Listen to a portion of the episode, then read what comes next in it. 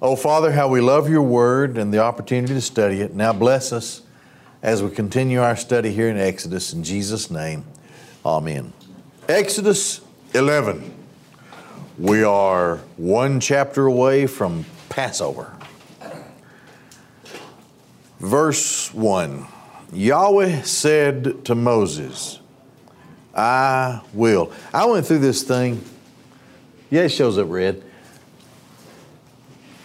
the sovereign purpose, sovereign word of God. I will. Nothing is going to stop this. I will bring one more plague upon Pharaoh and upon Egypt. Afterwards, he will let you go from here. And when he lets you out, he will surely altogether drive you out. I have that. It shows up a little bit. It's an interesting, it's a very forceful Hebrew phrase.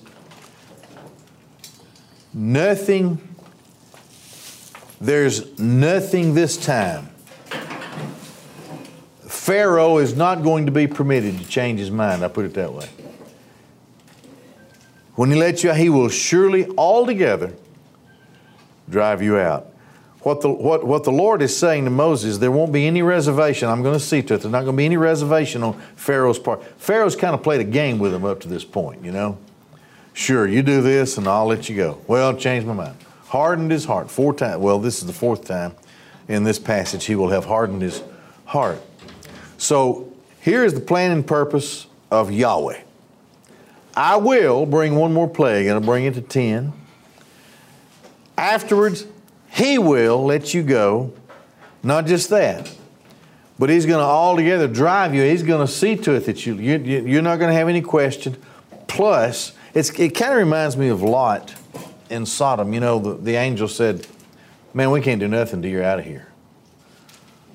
So that, you know, that was God's purpose. This is mine. You can't, the judgment of God doesn't fall on His own. In this case,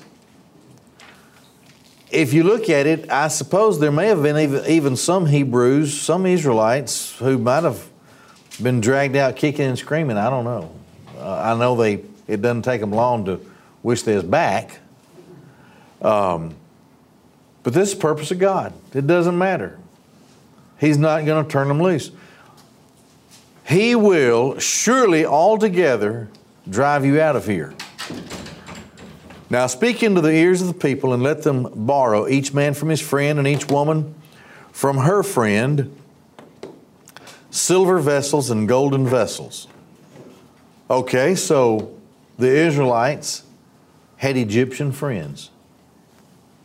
Uh, you know, they, they, they might go to the chariot races on Friday night or something. I don't know. But they had friends. Obviously, their friends were the, were the haves, and the Israelites were the have nots. Borrow, all of them, silver vessels and golden vessels. All right, so here's what happens. How am I going to go up to an Egyptian and borrow his nice stuff? Here's why. Verse 3 Yahweh gave the people favor. Now, that word, uh, it's a hyphenated word. It, I'm sorry, it's not a hyphenated word. It's gadol. Gadol on down there. Uh, gadol. Um, uh, it uh, well, it leads to gadol. Hen is the word et hen, which leads to gadol. And here's what I mean by that. God gives grace or God gives favor. God causes acceptance and charm. It's like love potion number nine. Uh, they wanted to kiss every Hebrew in sight. Well, here, while you're taking this, why don't you take this too? If you're going to need that, you're going to need all this other stuff. That's, that's how it happened. That's because God made it happen. Yahweh gave the people favor in the Egyptians' eyes, charm or grace. So, this is how verse 2 happens. Verse 2 happens because of what Yahweh did in verse 3. The whole thing is in the hand of God. Also, the man Moses was great or highly esteemed. So that leads to Gadol. Chen is grace, et chen, or charm or acceptance. But that culminates in the one who is leading these people.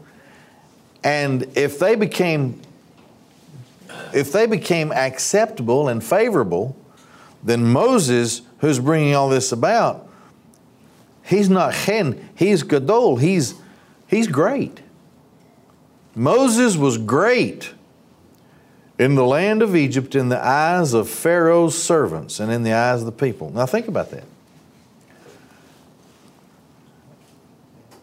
He's, he's brought all kind of problems to them by well Yahweh has done it, but by the by the word and ministry of uh, Moses. And yet, God has the power to overrule what we would think of as the natural feelings of these people and cause them to see Moses as a great man. And now let me let me let me carry that forward to the time of the tribulation. The two witnesses. The two witnesses minister the first three and a half years. So what you have is you have the seven seals and stuff. And so a seal is broken, and then right after the seal is broken, some sort of judgment falls on the whole world. And this goes on this. The two witnesses, empowered by God, are protected by God, and they can't be harmed until they're done with what God raised them up to do. And then they're killed, they're slain by the Antichrist. But what happens is the whole world hates them. They're doing like Moses did in the sense that they're, they're, they're, they're prophesying, they're predicting what's about to happen, and it's easy to do because it's in the Bible. All they have to do is read the Bible. Well, this is happening now. This is going to happen. Repent, repent. Bible keeps saying they would not repent. So here comes the judgment. But you can see the great mighty power of God in the tribulation. Uh, he's he's causing and forcing the issue of the great separation of in judgment. This whole thing in the tribulation is a thing that it, it, it's judgment. It's just part of God's judgment. But it's interesting how Moses does something similar, not nearly at the level of what happens in the tribulation. But God causes the people to esteem him greatly. Uh, in the eyes of Pharaoh's servants, these are Egyptians. So, man, they got something else he, he is really, I mean, he's, he's brought all this trouble and strife to them. And God causes them to have some kind of a, appreciation for him, to esteem him. My point is this it's not just to contrast how the issue is forced with those who are in the tribulation versus those who are in Egypt at the time of Moses. My point is the power of God you can carry that same power of God, the, th- the thought, the principle of it, the, the truth of it, the theology of it, into the battles of that Israel would have. God would say to David, for example, I've given them into your hand. You're going to win the battle. When you study certain of the battles, you will see that God causes the hearts of the people to melt. They just don't have the juice to fight anymore. They're scared. God brings a spirit of dread upon them. So, when you, when you really study this thing out, you, you can't help but gain a greater and greater appreciation of the, great, of the great power of Yahweh. He can do whatever He wants to do, whenever He wants to do it, however He wants to do it. Who's going to win the election? Whoever God says. Who's going to do this? Who's going to. However, God chooses within His sovereign will to give fa- favor or the lack thereof. That same, that same power of God is seen active right here. He gives the Egyptians a favorable attitude, a, a, a charming. He, they, they just really, oh man, you people are great. And then, of course, he raises Moses even higher in their eyes. Uh, that's an interesting thing when you think about the great sovereign power of God. And this whole thing for you and me is a, is a, is a journey that's, that's taking world history to the cross. And then even beyond uh, to finally the kingdom and those who are in the kingdom. Okay. Verse 4. Moses said, So said Yahweh, at the dividing point of the night, that probably means midnight, in the darkest depths of the night, midnight, I guess you could translate it that way. I will, is what Yahweh said, I will, there it is again, go out into the midst of Egypt. Every firstborn in the land of Egypt will, there it is, will die. From the firstborn of Pharaoh who sits on his throne to the firstborn of the slave woman who is behind the millstones and every firstborn animal. Okay.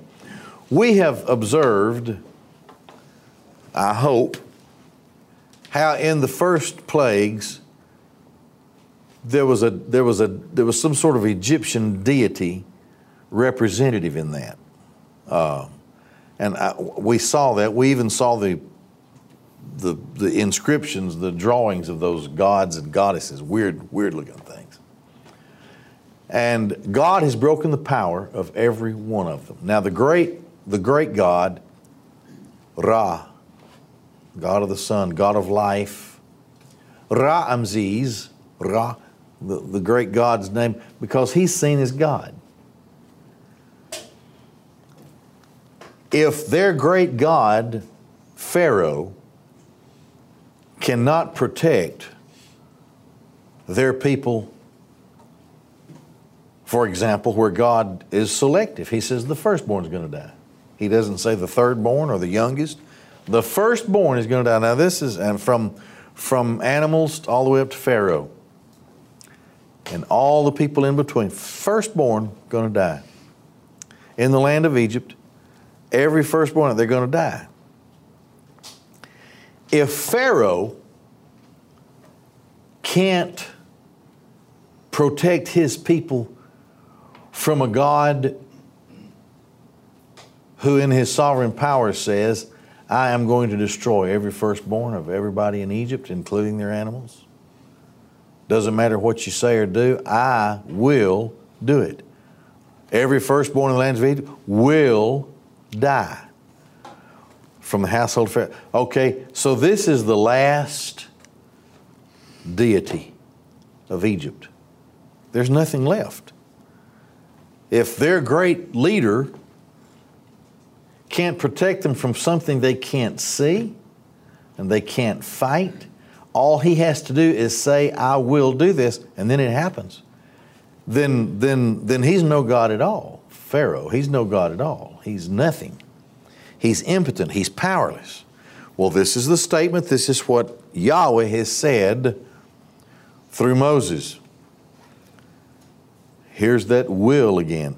And there will be a great cry throughout the entire land of Egypt, such as there never has been, and such as there will never be again. Nothing has ever happened like that. And it won't because God said it won't.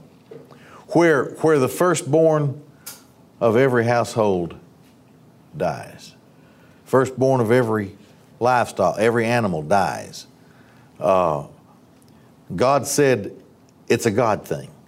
Only God can say that.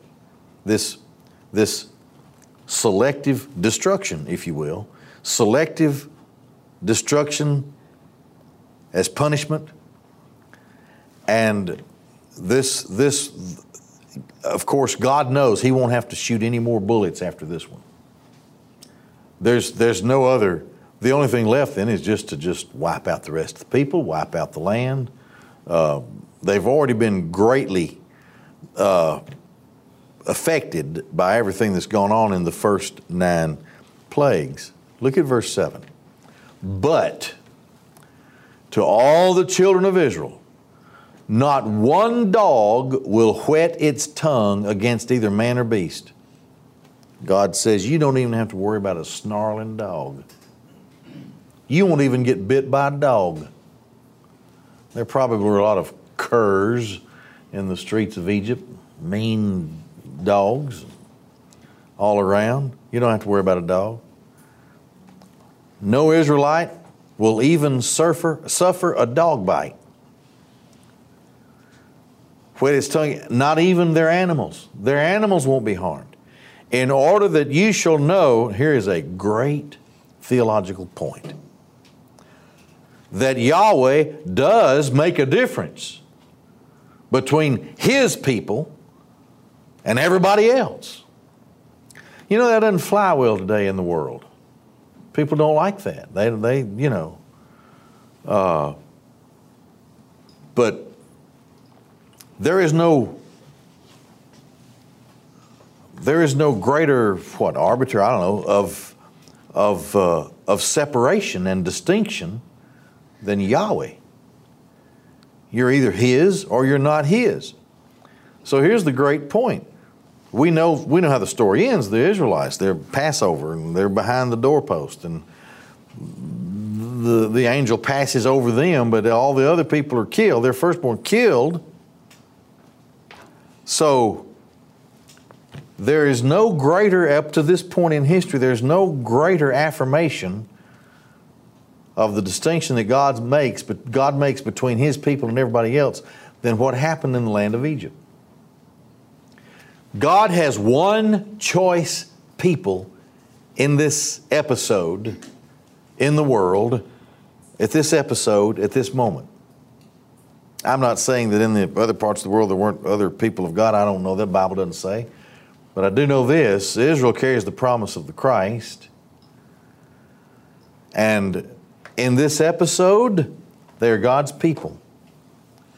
Now, you know, there were people among that group, some were better than others, some were rascals, and, and but God said, They're mine.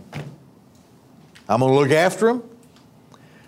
And the worst of the Israelites is going to have the same protection as the best of the Israelites, and he's going to be better off than the best of the Egyptians, which Pharaoh I guess. God makes the distinction. He separates His people from everybody else. Verse 8. Now, this is still Moses talking to, to Pharaoh. And all these servants of yours will come down to me. So they're going to they're going to come to Yahweh and, and to, to Yahweh's people and to Yahweh's representative Moses. They're going to prostrate themselves to me and they're going to say, Get out of here. You and all the people who are at your feet, take them all, don't leave a one. We don't want Yahweh to come back for anybody.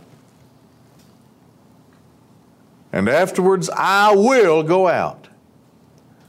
Then he, that is Moses, exited from Pharaoh with burning anger.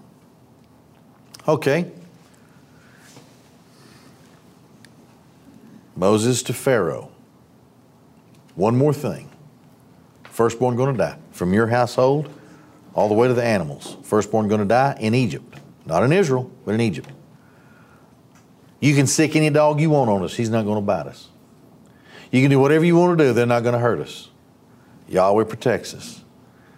And this death is going to fall into every household except the Israelites, the, the, the, people, the people of God because God makes it done. Can you think of how this would have flown in the face of Pharaoh, who's so filled with pride? Egypt is the great thing and all. Because God makes a difference between us and you. And God has chosen us and not you. And you think you have great power, but you know, you're going to be powerless in this whole thing. So, you're going to be so powerless, nothing that you have, not even your dog, can bite us but more than that, they're going to come and beg us to leave. they're going to fall down and beg us to leave, and we're going to see not just that. Take everything I have, just get out of here. Take the gold, take whatever you want, get out of here. And he exited from there, from Pharaoh, burning anger. Verse 9. Yahweh said to Moses, Pharaoh is not going to heed you. He's going to, in other words, he's going to make me kill the firstborn. You'd think, you know, you'd think nine for nine here. You might ought to listen to this guy, especially when he got to the point that his, his magicians couldn't do anything. And even his magicians said, His God is God. You need to do what he says. And he wouldn't do it. God says, Pharaoh is not going to heed you. And here's why. In order to multiply my miracles in the land of Egypt. This is going to be something so unforgettable that, you know, Jews still, of course, celebrate Passover today. Passover to them is as important to them as the crucifixion is to us. This was the blood that saved them, you know. To you, and I know that it was representative and it was a great it was a great illustration of what culminated on the cross. But to this time, nothing like that. I mean, for God to call his shot, for God to say, okay, firstborn's going to die from Pharaoh's household all the way to the animals, everywhere in Egypt, but not in Israel. Not even a dog's going to bite them. They're not going to get hurt in any way. When this happens, your people are going to beg us to leave and you're not going to heed what I say until after you lose your firstborn. So, you know, the, naturally, there would be anger there. But here's why Pharaoh's going to do this. And God sees to it because it says in verse 10 Yahweh hardened Pharaoh's heart. Because Pharaoh is the last deity that has to be put down. If he can't do it for his people when it comes to this, then he's, he's, he can't do anything. He's worthless. There's nothing he can do against the God of Israel. God says, I'm going to, harden his heart, Pharaoh's heart, so that the people will unmistakably see. Can you see how God worked this thing? All of the deities have been crushed. Pharaoh's going to be crushed the people, including Pharaoh, going to beg the people to leave, and the people will realize that the God of Israel is God. Moses and Aaron had performed all these miracles before Pharaoh, but Yahweh hardened Pharaoh's heart, and he did not let the children of Israel out of his land. It wasn't because he had the power to keep them. It was because God had the power to harden his heart. This whole thing is in the hand of God. Everything's in the hand of God. So we won't we won't get into uh, chapter 12 tonight. That's that's the great that's that's uh, the culmination of all of this. Um, but to look back on uh, on, on this passage, this chapter, this passage of Scripture. De- false, false deities, counterfeit deities, are demon inspired. This is the best that hell can do to control the minds of people and to control their, their religious activity and, and to totally keep them in total darkness and blinded from the true and living God unless and until God intervenes with His people does something great. Um, so, so this is this is just it was it was almost it was almost like uh, shooting fish in a barrel to Yahweh. This was really simple, but it was a great thing in the minds of the people, which was the whole purpose of the thing anyway that Israel, who for 400 years had not really received any specific kind of great teaching about Yahweh, didn't even know his name. They just knew the God of Abraham, Isaac, and Jacob. Now it's time for them to learn more about their God, and it's time for God to bring them out as a nation of people. So, uh, God exalts himself greatly in Israel. He also exalts himself greatly in Egypt, greatest power in the world. They were totally helpless. This, you know, these, these Israelites, they had no army. They, had, they didn't have anything. They were poor. Uh, they were slaves. Egypt had everything. Israel had nothing. But it, but it really wasn't that big of a deal to God. He made it work. Okay, we'll stop there. Let's pray. Father, how we marvel at your power, at your sovereign grace, at your great ability and purpose. And Lord, we thank you so much that even back then you were working all of this out that we could be saved today. And that we could carry a great gospel message to this world. Lord, bless us and help us in the lives that we lead before you today. Fill us with your Spirit. And help us every day that we live to gain a higher and greater appreciation of the greatness of who you are. In Jesus' name, amen.